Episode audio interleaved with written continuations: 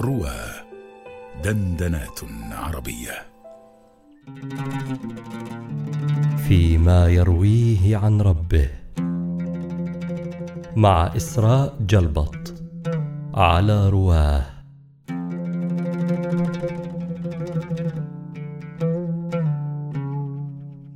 عن أنس رضي الله عنه أن رسول الله صلى الله عليه وسلم قال يؤتى بأشد الناس كان بلاء في الدنيا من أهل الجنة. فيقول اصبغوه صبغة في الجنة فيصبغونه فيها صبغة.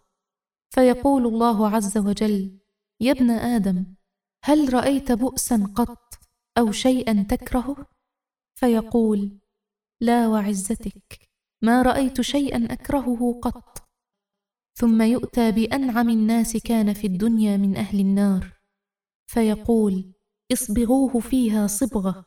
فيقول يا ابن آدم هل رأيت خيرا قط؟